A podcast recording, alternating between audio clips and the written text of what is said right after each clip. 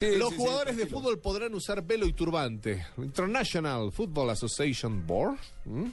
la IFAB, que se podría traducir como el Consejo de la Asociación de Fútbol Internacional, o lo- es el organismo que eh, responsable de definir las reglas del fútbol a nivel global. Ayer sábado dio el ok, dio la aprobación definitiva para que los jugadores y jugadoras, ¿eh? no estoy discriminando a nadie, pueden usar velos y turbantes dando por saldada la demanda de sus colectividades musulmanas y ¿Cómo hace uno para jugar fútbol con velo?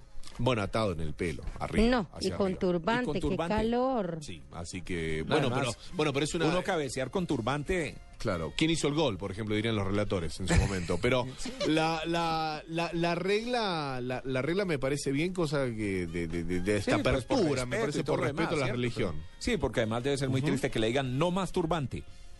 Genial. Sí. Es genial. Pero bueno. En 2011, cu- eh, bueno, en 2011 estaban prohibidos, recordemos el seleccionado femenino de Irán no jugó un partido de eliminatorias ante los Juegos Olímpicos contra Jordania por este tema. Así que bueno, se, se llevó este, este caso a Zurich, a Suiza, a la casa de la madre de FIFA. Y bueno, se, se dio el ok para que aquellos que, que- que mantengan la religión musulmana, los sikhs, puedan utilizar su velo, su turbante. Me parece una muy buena noticia y me parece una, una razón más de, de un- de una equidad, de una Yo igualdad. quiero ver un futbolista No, me con dio turbante. calor y todo. No me dio calor. Quiero ver un Al futbolista con minuto- turbante. Al minuto número 16, Tito, el turbante se le resbala del sudor. ¡Qué calor!